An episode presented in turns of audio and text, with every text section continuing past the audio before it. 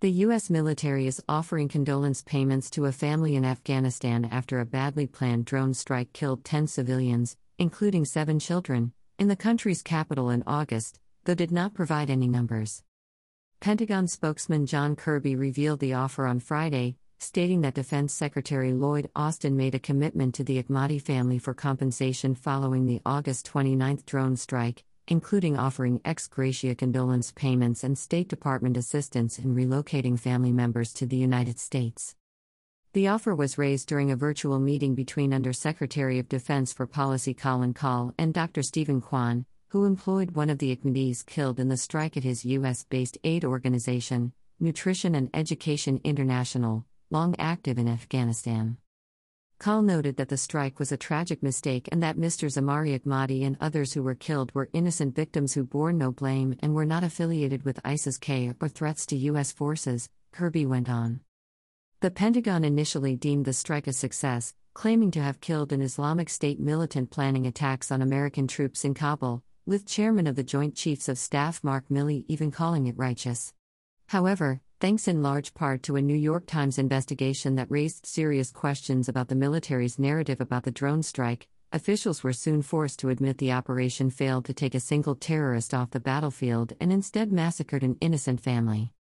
The misidentified main target of the attack, Zamari Akhmadi, was employed as an aid worker with Nutrition and Education International for years, the Times investigation revealed. He was killed as he pulled into his driveway outside his home, with the Pentagon originally claiming he was seen loading explosives into the vehicle earlier in the day. The Times, however, obtained security footage showing Akhmadi loading jugs of water into his vehicle, suggesting the military may have mistaken them for bombs. Among the youngest of the victims were Malika Akhmadi and Sumaya Yusufi, both two years old, who were reportedly gathered with family at the Kabul home for a celebration. They say ISIS K lived in this house. In this house, were these children members of Islamic State? Sumaya's father, Jamshid Yusufi, said in an interview with RT last month. Malika's dad, Emil, also recalled his last time seeing his daughter in another sit down with RT.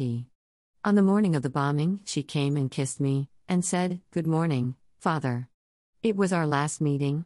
I will never see her again, he said, adding that no amount of money could possibly make up for his family's loss. Greater than no one can compensate us.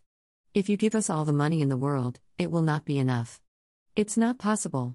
They can't compensate for the murder of a child, and there is no remedy for this loss. While the Pentagon was more or less compelled to admit the August 29 operation was a failure, the last officially acknowledged strike in the longest war in American history, it follows countless similar incidents throughout the conflict. Though the Pentagon had long been opaque with its casualty reporting, last year it issued a first of its kind report to Congress outlining other condolence payments made in 2019. During that year, 65 payments were made in Afghanistan, 6 in Iraq, and none anywhere else. The military did not disclose the amounts it would pay out to the Akhmadi family. However, previous condolence payments have been criticized as paltry in the past, with relatives of victims in one strike in Kunduz in 2015 receiving just $6,000. Civilians wounded in the same operation were paid $3,000. The money is obviously not enough compared to the life of my daughter, said Abdul Qadir, who was compensated $6,000 after his 12 year old girl was killed in the Kunduz strike. Greater than I had no other choice but to accept what they gave me.